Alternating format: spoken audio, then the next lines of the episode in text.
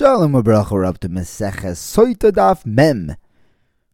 Today's daf discusses, we'll finish discussing the psukim said by Berchas Kehanim, some s- statements from Rabbi Avohu, learn about Moedim, and the Emas Tzibor that one should have, learn about saying Omein in the base of Mikdash, and the bracha of the Kohen Gadol on Yom Kippur. But back, we mentioned yesterday that there are psukim to be said in Berachas Kehanim.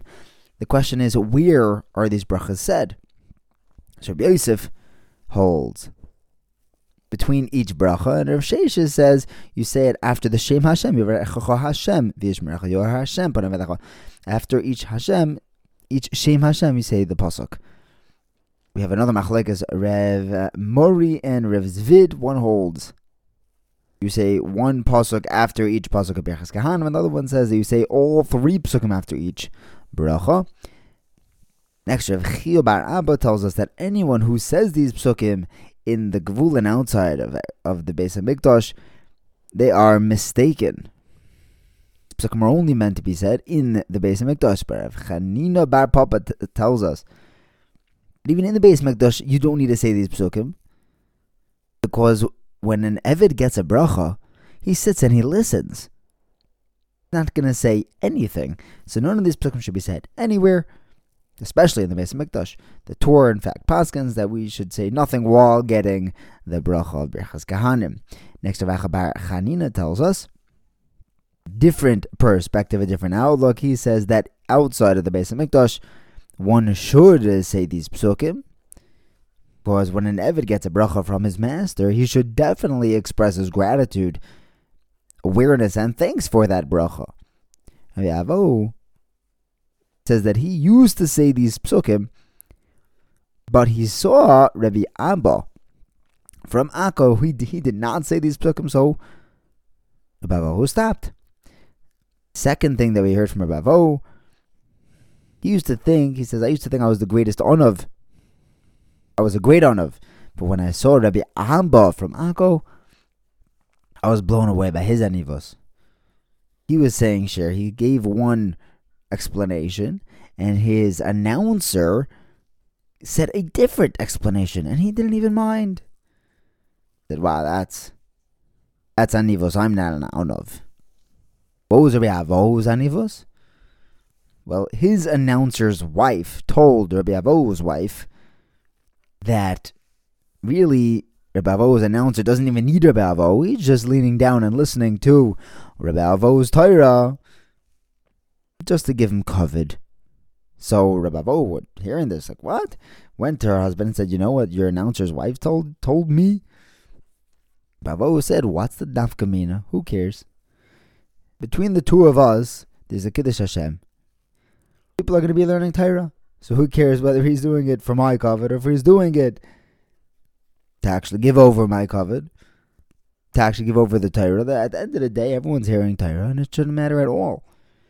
The next thing we have from Rabbi Avo is that he was going to be appointed the Rosh HaYeshiva, but when he saw that Rabbi Abba from Akko had tremendous choivos, he said it's better to give him that position.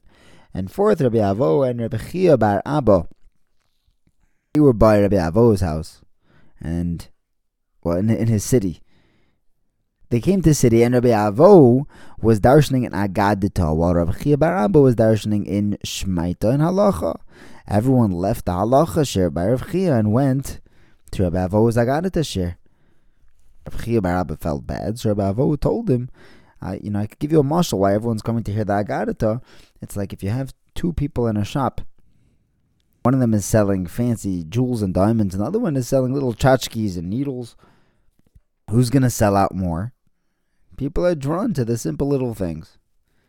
Chazal say that's referred, the agadata is referred to as needles because it sews together uh, a tapestry of various ideas. Still perturbed, and so most days, Rabbi Chia Bar Abba would walk Rabbi Avo home to his host. Today, why? Because Rabbi Avo was part of the uh, the government, the, the Caesar's uh, royalty. That day, Rabbi Avo walked Rabbi Abba home to his host, but still Rabbi Abba was disturbed that people were leaving halacha, the deeper learning, for agadata. Next, the Gemara tells us that when the Shliach Tzibor says Moidim, Rav tells us that the Kehila, the Tzibor, should say Loch, Hashem Alekeinu, also Anu Moidim Loch. Thank you for awakening in us the desire to thank you. Shmuel says that we should say Elekei Kol Basar, Moidim Loch. And Rav Simoy says we should say Yatunu Yotzei Bereshis also Anu Moidim Loch. Now Ardoi says in the name of Rabbi Simoy we should say Brachas Vadoy Shashim Hagodo Al Shechi. Shehechi is on again Tanu also Anu Moidim Loch. Rav Bar Yaakov says we should complete this tefillah while the chazan says moedim and say, "Kein techayenu uschonenu v'sis kavtzenu v'sesov guliyatzinu lechatzos kachech lishma choker v'lasos v'tzina cholav v'levav shalem al sha'onu moedim loch." Rav Papa says we should say all of these, and that's how we have our moedim derabanan. These are the rabbanon who composed that. Next, Rav Yitzchok says that one should always have the awe of the tzibor when all of you have a group of clients all together.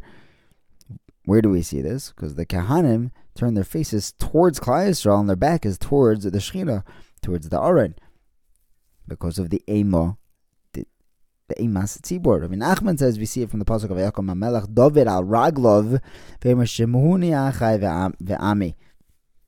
It's fundraising. David said, "You're either my brothers." You decide to chip in, and you're my people. If you don't decide to chip in, I could come after you as king and hit you with a stick. Abonan say we learn Emas Tzibor, the fact that Kahanim are not allowed to go up to Duchen with sandals. That's one of the nine takonas Rabbi Yochanan ben Zakkai established. And we're assuming that it's for Kavod Tzibur, although Rav Ashi says it's not necessarily a raya. It could be the reason why Kahanim aren't allowed to wear sandals is because if they go up and a strap breaks and they come back down to fix it to tie their shoelace, people will think, oh, he must be a pasul koyin, he must be a ben grusha chalutza. To avoid that, we have a takana that they should not wear sandals for Berachas Kahanim. I always said that in the Beis HaMikdash, they would say all three brachas straight, all in one shot. How come?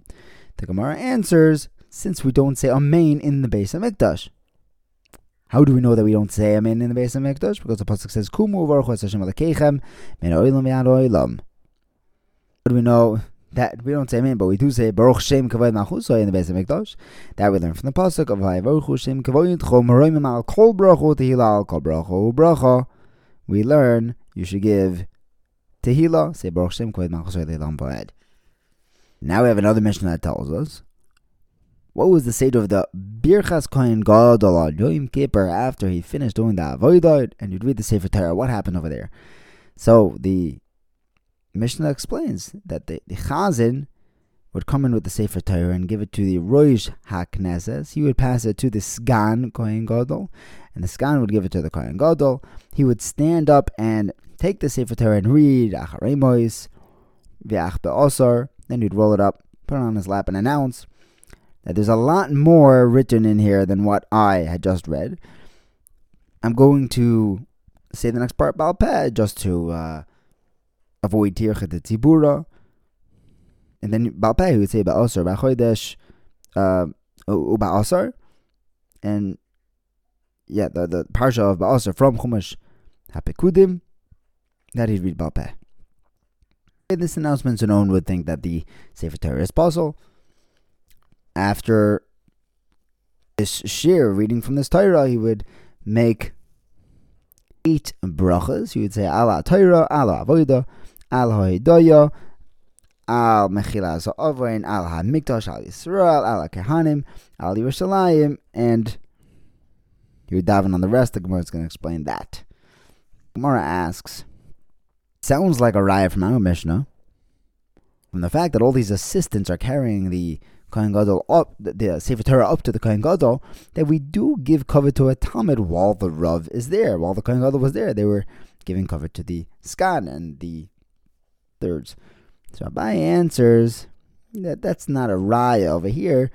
All of this procession, like the Kvater passing the Sefer Torah up to the Kohen Gadol, that was part of the covered for the Kohen Gadol. Next, we had said that the Kohen Gadol stands up to take the Sefer Torah, which sounds like he had been sitting beforehand. I, the only people who are allowed to sit in the Azara are Malche based David. We see this in the Pasuk of Vayovar HaMelech David Vayoshav Lefnei Hashem Vayom Yom More answers like Rev Chisda taught us that they weren't in the Azara, they're in the Ezras Noshim. Over there, even not based David is allowed to sit. Eilimar asks, we learned there's a discussion where they would the Kohen Gadol would read from the Sefer Torah. Tanakama says in the Azara. Rav Eliezer ben Yaakov says it was on Harabayas because the pasuk says Vayikra boy lifnei harachoy v'shel lifnei shar hamayim. But Rav Chisda says that's referring to the Ezras Noshim. That's where it was being read, and that's why there's no problem with the Kohen Gadol sitting. Thank you for learning with me. Have a wonderful day.